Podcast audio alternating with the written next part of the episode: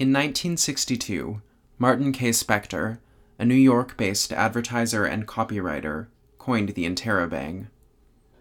This novel punctuation mark combines the question and exclamation marks, nestling within the former's quizzical curve, the latter's emphatic stroke. Spector's neologism likewise combines interro for interrogate with bang for the word copy editors traditionally use to refer to the exclamation mark. While the interrobang hasn't exactly entered the common vernacular since nineteen sixty-two, its double meaning, exclamatory inquisitiveness, seemed to perfectly encapsulate the ethos of an interview-based podcast devoted to the art and the science of writing. Either that, or we at the Centre for Writing and Scholarly Communication are just punctuation nerds. My name is Liam Monahan. I'm the program coordinator of the C W S C at U B C Library and the host of Interrobang, a writing podcast. Each episode will feature an interview with one or more writers affiliated with the University of British Columbia. That did not happen by accident. It happened by a lot of investment, not just by the three of us, but also the other researchers in all of these different elements of the communication plan and figuring out who we could email it to and, and pulling all of this together. So it's it's a reminder, I think, to anybody who writes that if you want it to be noticed, uh, most of the time you have to put in a lot of work after it's actually been produced to keep putting it out there, making it relevant to people, letting them know that it exists. I'm excited to welcome three U B C-affiliated writers and researchers to this inaugural episode of Interrobang, a writing podcast. Doctor Heidi Tworek is Associate Professor of History and Public Policy at the University of British Columbia. She is the author or co-editor of three books, as well as over thirty journal articles and book chapters. Her latest book is The News from Germany: The Competition to Control World Communications, nineteen hundred to nineteen forty-five, published by Harvard University Press. Her current work examines the history and policy around health communications. Doctor Ian Beacock is a prize-winning historian and journalist. He holds a P H D in history from Stanford University, where he specialized in modern Europe, modern Germany, and the history of democracy. His reporting and analysis on contemporary politics, as well as his criticism, has appeared in publications including The New Republic, The Atlantic, Aeon, and Foreign Policy. He is currently working on a book about democratic feelings in modern history. S A Ojo holds a Bachelor of Science in International Relations from Leeds City University, Nigeria, and a Master of Public Policy and Global Affairs from the University of British Columbia, where she studied as an African Leader of Tomorrow scholar and an R. Howard Webster Foundation Fellow. Her work focuses on policy, advocacy, and communications around gender, youth inclusion, and human rights, particularly freedom of expression, access to information, digital rights, and internet freedoms. Her most recent publication is Redefining Policy and Practice: Unraveling Definitions of Sexual Violence Through a Survivor-Centered Approach. Together, Tworek, Beacock, and Ojo are the authors of the policy report, Democratic Health Communications During COVID nineteen, A Rapid Response. Published in twenty twenty, the report is a study of the various communication strategies taken by democratic jurisdictions around the world to manage the novel coronavirus pandemic. In view of this data, and in consideration of the essential principles of democratic societies, the report recommends a five-pronged approach to health communications, which will benefit both civic and public health. Although non-pharmaceutical interventions such as mask wearing and physical distancing, as well as the eventual arrival of vaccines, are crucial, the message will only ever be as good as the medium. Thus, as the authors state in no uncertain terms, more effective communications could save lives.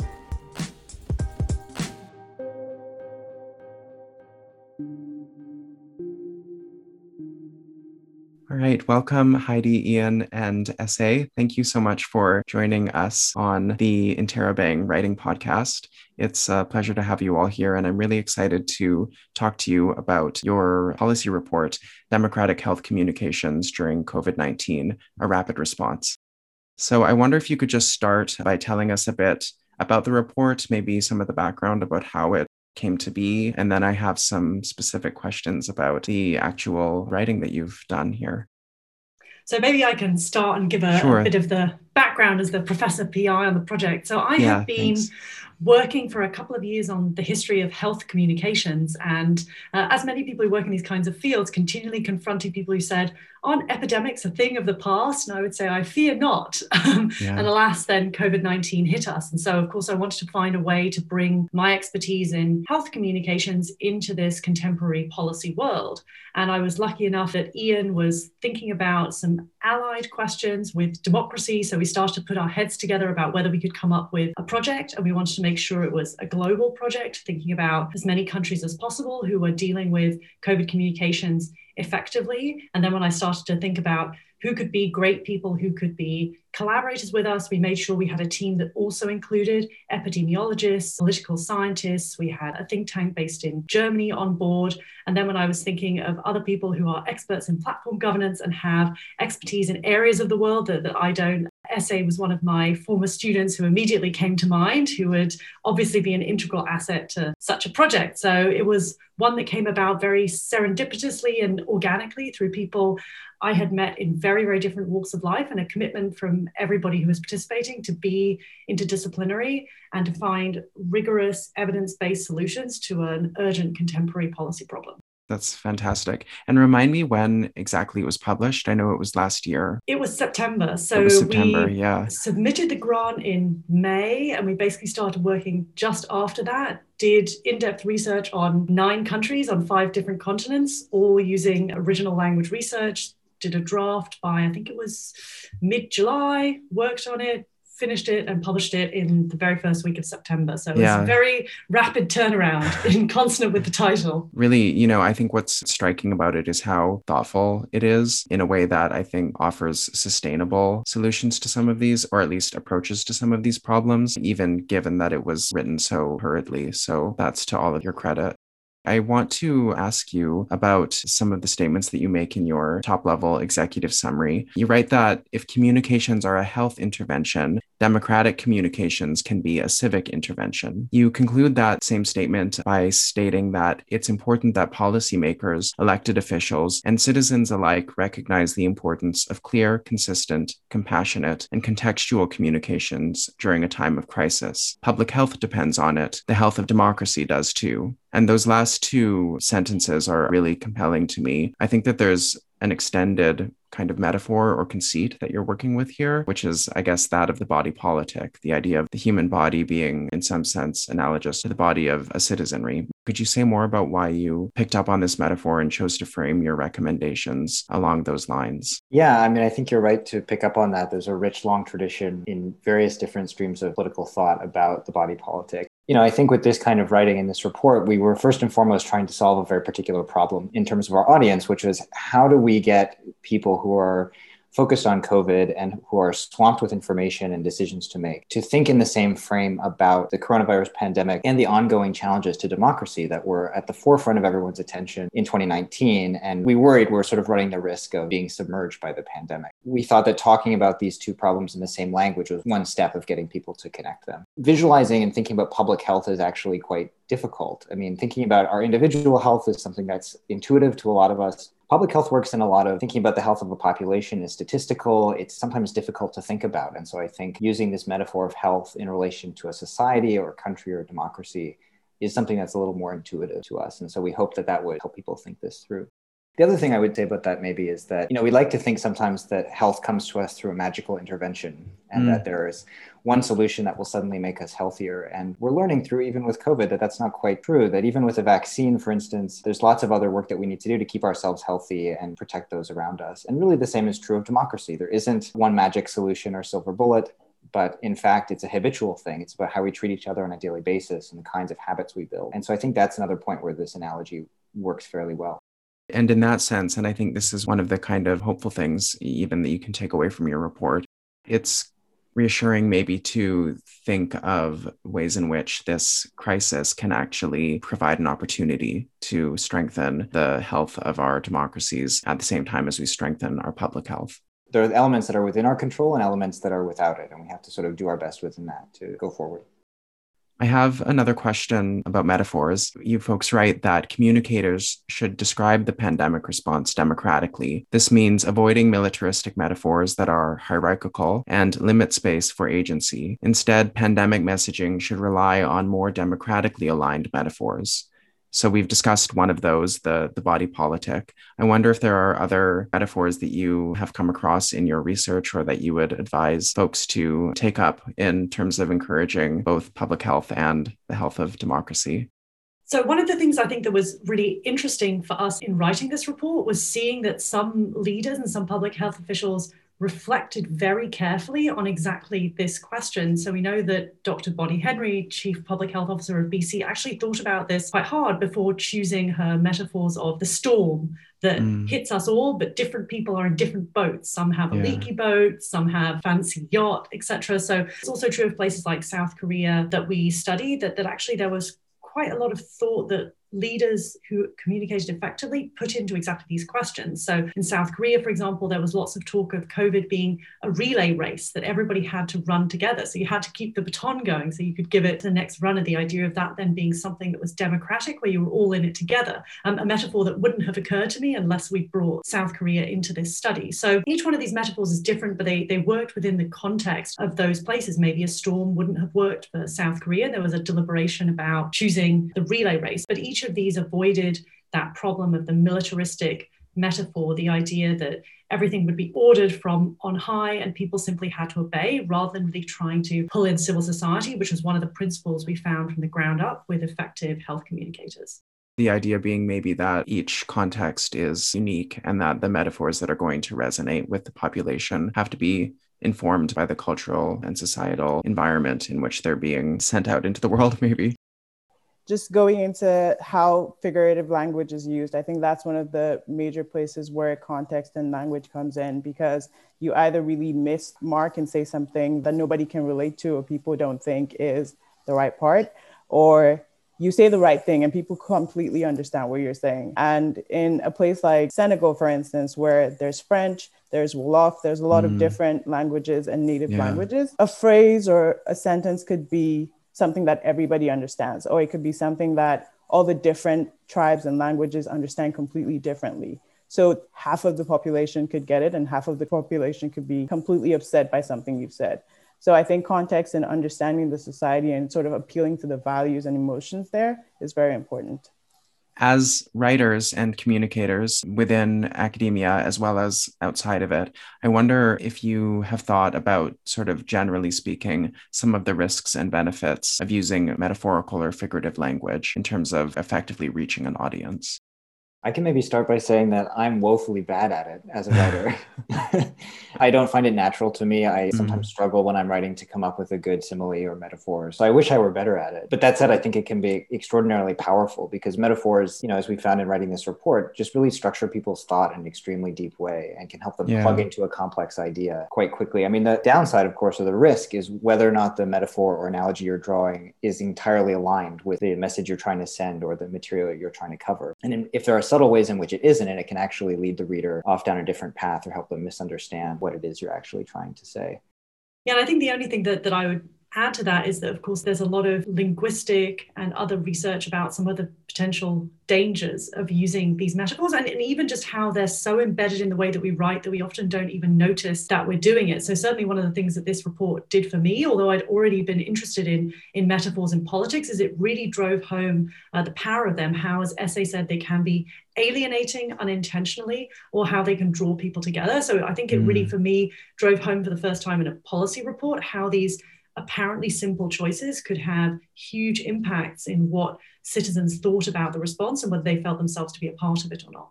Yeah, yeah. And as a writer, it could have a similar uh, effect on your on your reader um, of your individual document. Yes, I yeah, fear, yeah, I no, fear yeah. it could, but it's certainly one that's made me feel much more careful about how one would use those metaphors, because often they're simply thought of something that's just a flowery rhetoric you add into a piece. Right, and in fact, right. I think our report shows the real power of them. And so if you understand their power, you also have to be cautious about when you do and don't use them and how that yeah. may or may not have positive or negative consequences for whatever audience it is you're trying to write towards.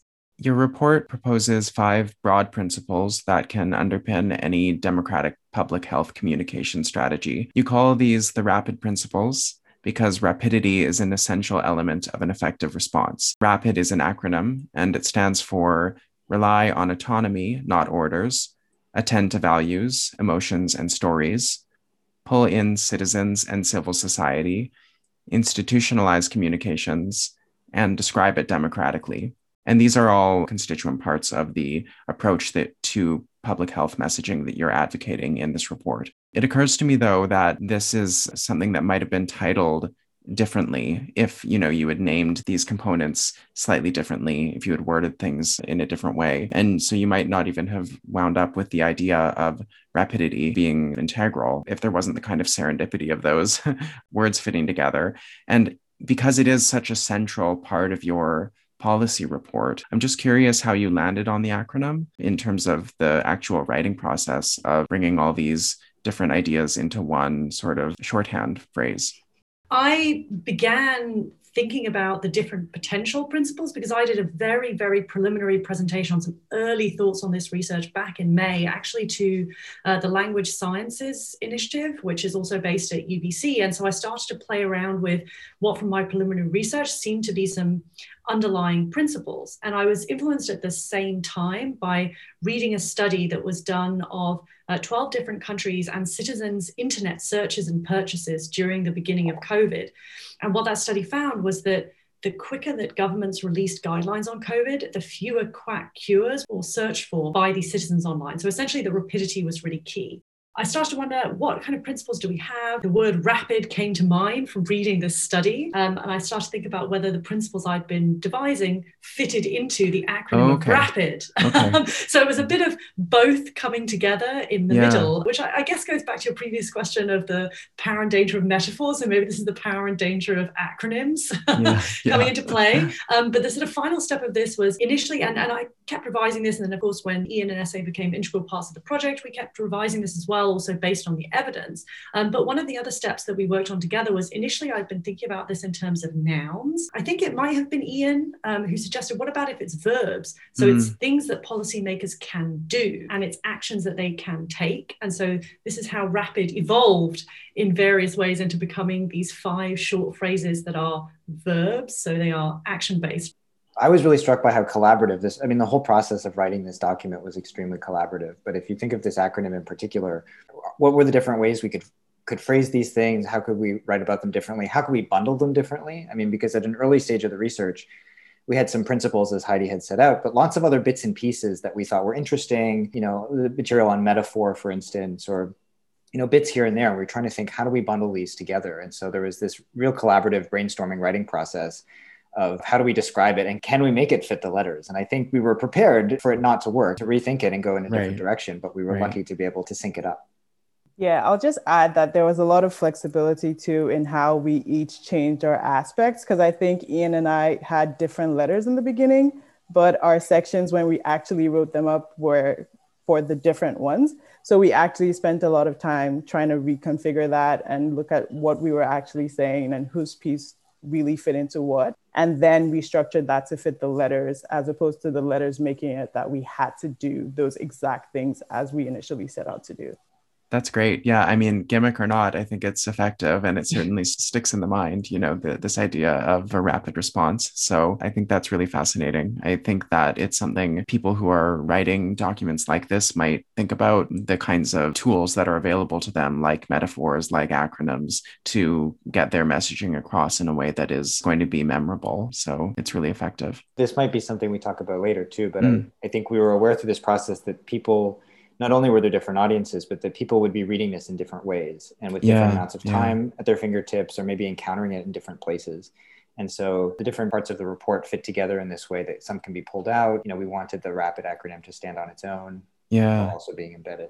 Your report is carefully structured and it adheres to what I would imagine are certain genre-based conventions of the policy report. Yeah, I imagine that the whole thing wasn't conceived from scratch in terms of its structure. On the other hand, though, you make choices which are clearly bespoke, intended just for this particular context, such as devoting an entire section to the question, what are democratic Health Communications. So I wonder if you can just tell me about the process of writing up your findings in anticipation of suiting them to the genre of the policy report specifically. What did this genre do for you as writers? Did it constrain you in certain ways? Were those constraints helpful? Were they hindering? So I think S A should answer this question first, as technically okay. the only one of the three of us with an actual degree in public policy. Oh. So S A, you should go for it first. Yeah, I mean, the big thing coming from my public policy degree and just having done my capstone project was length. And I think I even got penalized for my capstone project being too long and being just a wordy writer, which I am. So it was good going into writing each section, knowing it had to be a certain length, and it was okay if it went a little bit more or a little bit less, but having length as a constraining factor, because for me, that helped me just get right to the point, cut out my extra letters, and really do the right work of communicating effectively, which is what we're telling people to do. We played around with this, and it was an extremely collaborative process. So while the three of us are the co-authors of the main body of the report, the appendix actually has all of the individual researchers who wrote their own summaries of the country reports that they had researched. Right. And that's actually very unusual. I can't think of many other examples of that. And that's actually something that wasn't clear at all when we began the project, that this is mm. how the report would end up. So there was the three of us as collaborators in writing it, but also all of the others who were research assistants, but also co-writers. And, and we came to that conclusion as a group. And we even decided as a group together of all of the researchers that we would all, in each of those country summaries in the appendix, follow the exact same format so that it would be very legible. But that was a decision that we made as a, as a collective group, which was, I think, a really helpful collaborative moment, because it meant that everybody who'd been an integral part of the writing and the research got credit, which sometimes is a problem in other types of policy reports, that right, researchers right. might get their name in the acknowledgements, but it's not clear and legible what the work is, and particularly for people who are students or otherwise looking for work afterwards, that kind of acknowledgement I think was important. And then the other thing that you mentioned is it in some ways looks like a normal policy report. It has the things you'd expect, has the executive summary, yeah. um, it has parts, it has a conclusion, et cetera. But then it, it does depart in some pretty important ways from how you might usually expect a policy report to go. One of those is it's much longer than a normal mm. policy report, mm. in part because we wanted to really provide the evidence from the many case studies that we had to back up these very broad principles that we were asserting. Right. So we hope that policymakers who had no time, there's the executive summary for you, knowing realistically that many policymakers will read a two-pager and that's it. So we worked hard to make that short. But for others, and those who have cited us or pulled from it include the W H O, the European Parliament, the Ontario Hospital Association. So for those kind of people, they wanted the meat of an over one hundred page report. So it was designed yeah. with both of those things in mind. Including that page, which is, I mean, for your listeners, is sort of a one-page description of what yeah. we actually mean by democratic health communications. And we decided to do this to solve a kind of interdisciplinary audience problem, because mm. for us, this the sense that we were bringing into the report was drawing on political science and political theory, democratic thought, of what, what does it actually mean to be democratic? What are the criteria we're using to make this judgment? And we wanted to articulate that in a way that would make sense to experts within those fields, but also be quickly accessible to journalists or to policymakers. And so we wrote this short little one-page bundle. And I remember having conversations with political scientists about it to make sure that we were getting it right and that it mm. made sense to them. Mm. And so I think, yeah, that was a departure from the traditional form that we made. And it was made to fix this interdisciplinary audience problem and strength of the report, I think, too. The one other thing I would say is that part of our process was also just looking at other reports throughout this writing process, keeping our eyes peeled for other COVID reports, for other kinds of policy reports that, you know, we had read from the O E C D or from different places, and really paying attention to, well, how are they using visualizations? How are they structuring this report? What do we really like about how they've captured this problem? What don't we like? What do we feel like we can maybe improve upon or find a different way to suit our particular needs? So that kind of research was happening in the background. And I think mm-hmm. we were always informed by and trying to learn lessons and best practices from other examples, which again is one of the recommendations we make in the report about COVID communication. It's all nested together here. It will be reassuring for students approaching a, a writing task that they haven't performed before or lately to hear that professional established researchers go to see what other folks are up to in order to find inspiration and, and guidance. One sort of theme that I'm hearing throughout the conversation so far is the importance of considering audience And you talked about interdisciplinarity of the audience that you were expecting. And I guess because it's a policy report, you were expecting this to be read by policymakers. I wonder if there are any special considerations that you made in terms of the audience that you hoped for for this report? I could maybe start by saying I think there were sort of four big audiences that we were trying to reach and trying to write for simultaneously. Right. One is a sort of policymaker audience of public health officials, but maybe also politicians, ministers who are curious and engaged, but have really rapid time pressures. Second would be expert academic experts in the particular fields this report touches, which is quite a lot. So we wanted yeah, to make sure yeah. that epidemiologists could look at this report and feel confident that it made sense, that political scientists could do the same, that, you know, media scholars and communications experts could do the same. Third is journalists. We wanted to make sure that if this report crossed the email desk of an editor or a reporter working on some question about COVID communications, that they could grasp it quickly and we could help them understand this question more deeply. And then I think most aspirationally, we also hoped it might speak to the public in some way. And we wanted to lay mm. the groundwork in our writing for the report, lay the groundwork for how we might communicate this to much broader audiences and make sure it, it really resonated with someone watching the news or opening a newspaper or really trying to think about this problem in their daily life. And I would say, you know, as a layperson, it was really comprehensible and that it was written in a way that allowed me to understand what you were trying to get across. It wasn't overly laced with jargon or conventions of maybe peer-reviewed scholarship that might be a barrier to non-experts in the field. So it did read very accessibly. That's a relief for us to hear. Yeah, yeah. Thank you, Liam. yeah, yeah, absolutely. You spoke to it a little bit already, but there are three of you here, in addition to the five researchers, I think, who are credited as having contributed. And I just wonder if you would say a bit more about the co-authoring of this document. What was the process actually like? Obviously, Heidi, you're the lead faculty investigator, so there's kind of a, a leadership role there. How did it all actually get made? Ah, now we'll hear if there were any negatives that yeah. had not previously been revealed. Well, I'll maybe take that, that first as the lead faculty author. I mean, I, I originally trained as a historian, and historians are generally quite solitary creatures. They often like to sit in their studies alone and single author things, and I'm quite unusual in that I really love to co-author with people. The other principle for me is giving credit to people who do work, which yeah. sometimes doesn't happen within academia. Yeah. And I think for me, the, the co-authoring process is one where perhaps I am the original lead and throw some things on the table, but everybody is an equal contributor and co-creator. And there's absolutely no way that this report would have been as rich and have had as great an effect if I hadn't had two such fantastic co-authors and also amazing researchers who, I must also say, during COVID, when we never had the chance to meet in person, we managed to create a team that, that truly collaborated. And it's, although it's hard to talk about highlights of a pandemic year, um, for me, this was one of them. And I think that comes from starting a project like this with the deliberate belief that it is a collaborative project where everybody has a stake. And I'm the one who does the boring bureaucratic bits of getting the money and administering right. the money, yeah, which everybody else is, but everybody else is mercifully spared that and can do the great intellectual work. So for me, mm. that's the sign of a successful project where everybody mm. feels like they have those kinds of stakes in it. And Ian and S A can maybe speak to whether they think we succeeded in that. Um, but certainly we had an atmosphere where people could feel free to push back and there wasn't a sense of, of hierarchy of me having the last word in it. No, yeah. I mean, I think it was great to have a bit of independence where we could go into our separate documents and create the aspects of the report that we decided we would each take. So we split mm. it all. And we had that independence of not opening a Google Doc and seeing Heidi or Ian sort of hovering over you and watching right, you as you right. type. And then we could come back and look at how it all fits together and rework it. And there was a lot of teamwork.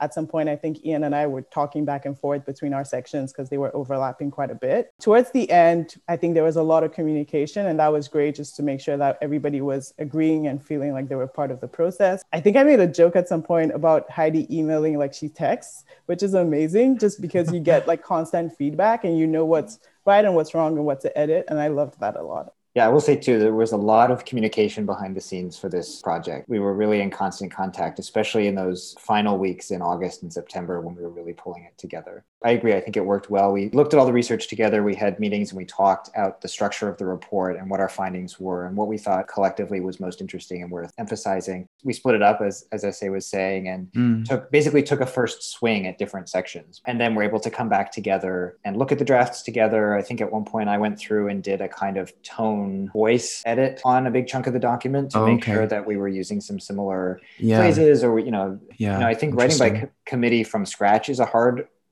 process. And so in this case, when somebody would take a swing and then we would work it through together, worked really well. And I would say we've also done that, you know, out of this report, there have been a number of other kinds of writing that have come out of it, op-eds and policy briefs. And, and there too, I think it was helpful to often talk about the ideas together, have someone take a swing at it, and then collaboratively work through the details. What was kind of interesting at the end, at least for me, is that the voice is all of us and none of us at the same time. That's true. And that's because each one of us brought something to the table. So I remember S A was the first one who took a swing at writing her two sections, so two of these principles. And she sent to me and I thought, that's amazing. I would never have thought of this incredible way to weave together these examples from all of the different countries we looked at. That's the yeah. style I'm going to go for when yeah. I write my section, which I had procrastinated on writing until someone else had written some. And so the style of how we wrote it and interweaved the countries in each of the sections was S A's idea. And then maybe something else came from me or a phrasing, or Ian put together the Democratic Health Communications. So how we thought about democracy was influenced through that. If you were to read each one of us writing individually a piece, it would not read the same as this. And I think that's usually a sign of a co-authored document that's worked well, is it's brought together the strengths of all of the individual authors so that the whole is really greater than the sum of its parts. I wanted to ask you, you open your introduction with a reference to Bill Gates, which is certainly a strong hook. You talk about the fact that he published a lengthy blog post about addressing COVID nineteen, and you criticize him for addressing only a single sentence to communications. So why did you choose this particular anecdote? What did it do for you? What do you think more generally makes for an effective or compelling introduction? So I'll take part one about Bill Gates, and I'll let S A or Ian take a bit about the introduction. So for sure. me, this Bill Gates blog post was really important because Bill Gates was one of the figures who'd been warning about a coming pandemic for, for quite some time. And so yeah. many policymakers, many members of the public, et cetera, um, have often looked to him as a guide in some way. He obviously is a victim of many conspiracy theories, but you know, many circles he's seen as, as a guide. And so when he publishes this blog post in, I believe it was April, my concern when I read it was communications was effectively nowhere to be found. Mm. So it's a helpful hook in showing communications is really important, and yet some of the leading figures who are talking about pandemics and how we get out of them are simply not paying attention to this crucial factor. So it helps draw the readers in, but it also makes a really important substantive point that if policymakers are listening to Bill Gates-like figures, they're missing a real opportunity in what they're doing. And we saw that countries that were effective in communicating around COVID nineteen um, hadn't missed out on that opportunity. So it was mm. killing a couple of birds with one stone. Good introductions, I think they're really hard. You'll hear this from other writers in another context. This one was written at the end of the process. Once we knew where the whole thing was going, we were able to write the introduction and pull it all together. I think and hope that the introduction, in addition to the hook uh, with the Bill Gates quotation, sets the tone really quickly, sets a kind of briskness of pace. I think that the introduction to this report moves through a lot fairly quickly mm. and fairly quickly gives a sense of the scope of what is about to come. And then I think in introductions, there's always a puzzle of how much do you lay out in advance? How much do you give away? Do you roadmap out the entire project, or do you gesture and keep people on their toes and keep the reader engaged? And I think in this case, we had the executive summary to do all the road mapping work. And for right, somebody who just wanted right. the bullet points, they could go there. And so I think it gave us space in the introduction to gesture a little more broadly at the context and to lay out the stakes, really the stakes of what was to come, both political and epidemiological and moral, and then get into the weeds. I have kind of a follow-up, which is just to ask about the other bookend, the conclusion of your document, which covers a wide variety of topics, from the possibility that worse pandemics might follow, that social media dynamics have exacerbated the challenges of communications, and that COVID nineteen has given illiberal politicians cover to acquire additional powers and further weaken the rule of law. So these are just some of the sort of gestures that you make in your conclusion, which echo some of the themes that you've been talking about, but are really also kind of food for continued thought, if you will. How did you arrive at these important topics conceptually and strategically even? How do you make a conclusion something that can stand on its own and contribute a new piece to your document while also echoing what came before or reiterating the main principles? Going into that conclusion, we were in June writing this up, and there was still a lot of uncertainty about the COVID nineteen pandemic and right, where we were yeah. going, what was going yeah. to happen, second wave was coming, lots of things. So we wanted to give some wrap up of the recommendations and what it, we had talked about in the report, but we also wanted to provide just things to think about as we're going into this. What kinds of communication tools would we want to use? Helping all the different contexts and countries think about, you don't have to do this exactly this way, but how should I think about approaching it? And I think that's what we really tried to do in the conclusion. This is one of the things when I'm working with students that we talk about the most. Mm. What is the difference between a conclusion and an introduction? How do you do them? And so given that this is a writing podcast, maybe I'll, I'll speak to some of that. So one yeah. way that I tend to think about this is that the introduction is the funnel into what you're doing, and the conclusion is the funnel out. And exactly the material you use in each one, sometimes you have to move them around. People write themselves towards their argument. So they'll often write a whole paper, and actually the argument is in the conclusion. So in mm, the revision, right. what they have to do is take the argument that's in the conclusion, put it up into the introduction, and then they have to write a conclusion again. And if I remember rightly, that was something that happened with this report as well, that some of the things that now sit in the introduction were originally in the conclusion. And so um, when I'm writing, I always think about those two principles, the funnel in, funnel out, and that some of the things I think originally should belong in the conclusion probably belong in the introduction. I think a good example of that is the line that you quoted earlier to us about how public health depends on better communication, and the health of democracy does too. I think that mm-hmm. has ended up in the executive summary. That's actually the final line of the conclusion, the sort of resonant sort of last line of the report. So I think that speaks to Heidi's point that we got our way there, and then some of that actually made a lot more sense in the executive summary or being pulled back up towards the top. I always find, just sort of personally, I actually think by writing. So it's not just that you're writing what you've already thought of, it's that you're actually sometimes doing the thinking through the writing. So it makes sense that you would have to go back and bring things back to the heart of the argument. There's a great essay by Lynn Hunt, a wonderful French historian and former president of the American Historical Association, that, mm. that explores that point about writing as thinking.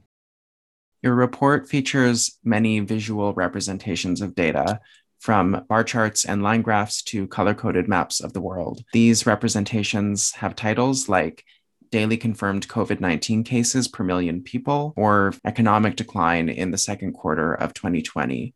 I'm curious what you hope to achieve by using visual representations like these. What can images do for you rhetorically or persuasively that words alone cannot? I think the very first thing to say about these images is that they would have been impossible without another of our collaborators who's not on this call today, Sean Wu, who did a brilliant job finding this data, visualizing it in a really stunning and arresting way, and really helping us think about what data we wanted to include and what made sense, you know, in this kind of visual scorecard of the pandemic at the beginning of the report, what would be helpful to see. So I think that's worth emphasizing first off the bat. I think if I remember rightly, that when we were going through and we were thinking about what the report should look like, then we cast around and said, let's just find some examples. And I believe S A sent in a couple, and then that sparked a conversation about what kind of graphics we could do.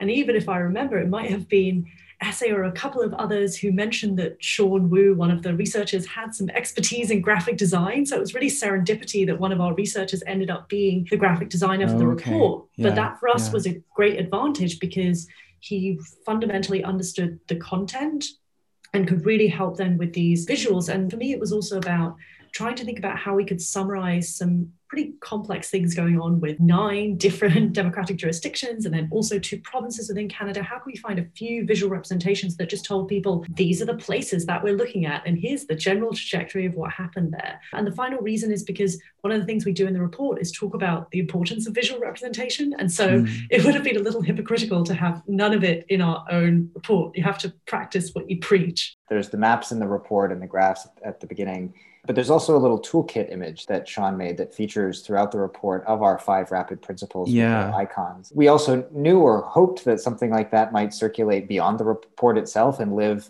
on social media or by email. And so I, th- I think it's not an image or through the visualization about how people should think a certain way, but it's a quick glance at the toolkit and a way to easily identify the five major principles of the report.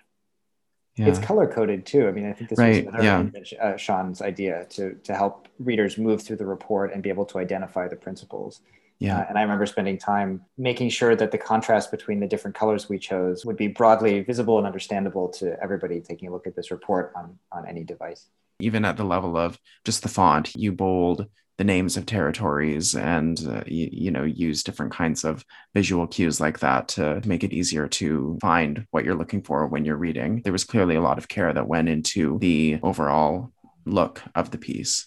Yeah, and I'd say that's one of the advantages of having chosen to go down the route of a policy report that we published through the Centre for the Study of Democratic Institutions at U B C, was that mm. we could make all of those decisions completely independently. Of course, if you publish in a peer-reviewed journal yeah, or you're yeah. publishing through someone else, you have to follow their house style, right? right? And most peer-reviewed journals, it's simply black and white. That's also true for any graphics, whereas we had a, a great deal of freedom to design it however we wanted, because there was no house style coming from C S D I. And I think if I remember right, it might have been S A who first started bolding the country names. And then we thought, oh, that looks like a good idea. But as yeah. with so many things in this report, I can't one hundred percent remember exactly who came up with it. And then we decided it was a good idea, which, as I said, I think is a sign of good collaboration, that everybody brought these really great seemingly small ideas to the table that actually help with the legibility of what could mm, otherwise yeah. be quite a dense report. A number of opinion pieces have come out of the report, with the findings and recommendations being disseminated in traditional news media and maybe also in social media. So I'm just, yeah, I'm curious to know about the process of converting your research from the genre of the policy report to that of the op-ed. They're very different audiences, I suppose, is maybe where you start when you're thinking about writing for a newspaper, for example. So yeah, just I'd love to hear from each of you what that process was like. I can start by saying there are a couple different kinds of forms of knowledge translation, I think, that came out of the original report. I mean, one of the first was quite informal, but I think very powerful. And this is Heidi's brainchild, was a Twitter thread. This was part of one of the first ways that we pulled out the essential pieces of this report and tried to share them more broadly. But yeah, op-eds was something that we kind of worked on in the weeks and months after the report. And the report covers so much ground, thanks to our researchers and the big team that we had pulling it together. We kind of kept our eyes peeled for ways to connect it to the public debate and really bring our findings to bear. I will say, you know, we wrote some policy briefs and longer essays as well. Op-eds are kind of tricky, I will say, both to write and to place for your listeners. Placement is really tough. Newspaper cycles move very quickly. Making something extremely timely is important. Uh, but you're also constrained by length. And this comes back to what S A was saying much earlier. You know, with an op-ed, we have seven hundred words. Got to make your point as, as swiftly as you can, tie it as timely as possible to what's going on. So for instance, we wrote one in September about the B C election that was called, and tried to place that in context of other countries that had done pandemic elections. Or we wrote a piece for the New Republic in December about the new Biden administration and COVID communications. Yeah, I mean, one thing for me is I had some communications background going into this project, but I think I learned so much more about communications after it. We had the initial Twitter thread that we had worked on and planned to send out. But one thing that has amazed me even till now, we're in twenty twenty-one, and Ian and Heidi have always found ways to sort of put that into anything anyone is literally talking about on Twitter. And I think that is the most amazing thing, because they can really find ways to connect with anyone and find a way to make this something relevant that someone should look at. And it is. And I think that's been a really amazing thing to see. Mm, that's very cool. As a professor who studies media history and contemporary communications policy, it was perhaps unsurprising that I said we had to have a communications plan for the launch of our own report. Particularly in, in this age, op-eds are just one small slice of what we did. So they were, of course, important. They reached certain audiences, but so too was the Twitter thread, the engagement with people. Um, yeah. Another was just simply making a list of all of the people we should email with the report. So I probably mm. spent about two days just emailing people who I thought would be interested, who uh-huh. probably wouldn't come across it via Twitter. There's a quite long communications plan that we had to go along with this report. So yeah. I think that's helpful to know that the many places in which this report was cited or written about, which range from, you know, C N N, the Financial Times, C B C, New York Times, which is a complete surprise to everybody, that did not happen by accident. It yeah. happened by a lot of investment, not just by the three of us, but also the other researchers in all of these different elements of the communication plan and figuring out who we could email it to and, and pulling all of this together. So it's it's a reminder, I think, to anybody who writes that if you want it to be noticed, uh, most of the time you have to put in a lot of work after it's actually been produced to keep putting it out there, making it relevant to people, letting them know that it exists. And then the other thing that, that we did, again, this is me wearing my policy hat and communications hat, is to try and track some of this impact. So to say, what newsletters was this report listed in, cited in? And then what started to happen after a certain period of time is that news media outlets would reach out to us for comments, because now you had become established as someone who really had a grasp on this field. So right. I've done C B C all across the country. Um, oh, Ian wow. and I have both had different times where we've done a C B C call-in show, because this call-in show was very excited about the concept of metaphors and right, things like right. that. So, so what also happens is at a certain point, you've been quoted and then others will come back to you. So I've even had, I think it was the Salt Lake Tribune got in touch with me. None of that happened by accident. It was mm. about that kind of concrete communications plan to put this out there, and also having a solid report that really backed up what we were saying. But I think yeah. it's useful for listeners to know that when something looks like it's gotten a lot of attention, almost always there is a plan behind it, and there's a huge amount of effort that goes into that. It doesn't happen by magic. Right, right. I think the other element to that for listeners to know is there are also lots of emails in the background that went unresponded to, or, you know, pitches that got rejected, or attempts to place public writing or op-eds or stories that weren't quite right, and that, you know, that didn't fit the needs at the time, or didn't, you mm. know, did, didn't manage to land it. You know, you can't be discouraged, I think. You just have to keep pitching it, keep sending it out into the world. That's great. Well, I just want to thank you all for the work that you put into this document. I think it's a really compelling piece of policy writing. And as I said, I, as a layperson, got a lot out of reading it, just in terms of thinking about my own conduct and my own language around the COVID nineteen pandemic. So I can imagine that if it had that kind of an impact on me as an individual, what a broad-reaching impact it must have had on a societal basis in terms of all the different places that you've been able to distribute the message to. Thank you all for all the work on it. I look forward to seeing the effects of your policy report trickle down one day when we can all go out into the world and see each other in person again. Um, it'll be well worth it. Interrobang, a writing podcast, is an open-access educational resource created by the Centre for Writing and Scholarly Communication at the University of British Columbia, located on the traditional, ancestral, and unceded territory of the Musqueam people. Pre-production was completed by Liam Monahan and Bo Lehman. Audio engineering was completed by Arya M. Picaris.